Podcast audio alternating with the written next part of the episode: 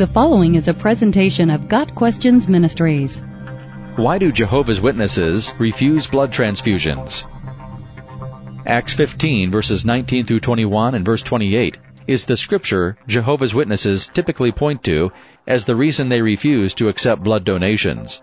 Acts 15 verse 20 says, Instead we should write to them, telling them to abstain from food polluted by idols, from sexual immorality, from the meat of strangled animals, and from blood. It is clear from the context that the instructions were against eating or drinking blood, not blood transfusions. Blood transfusions were not even possible in Bible times, so there is no possibility that this scripture could be referring to blood transfusions. There were many pagan religious practices that involved eating and drinking blood and or strangling an animal to keep more of its blood in its meat. This is what the Bible speaks against, not blood transfusions. Is it acceptable for a Christian to receive or give a blood transfusion?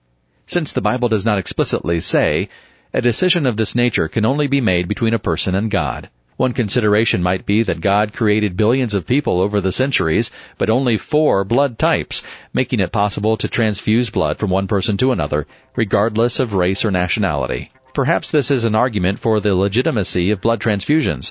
A person should carefully and prayerfully consider what God would have him do in regards to receiving or giving a blood transfusion. There is no command either way in Scripture. Blood transfusions are therefore a matter of conscience. Got Questions Ministry seeks to glorify the Lord Jesus Christ by providing biblical answers to today's questions. Online at GotQuestions.org.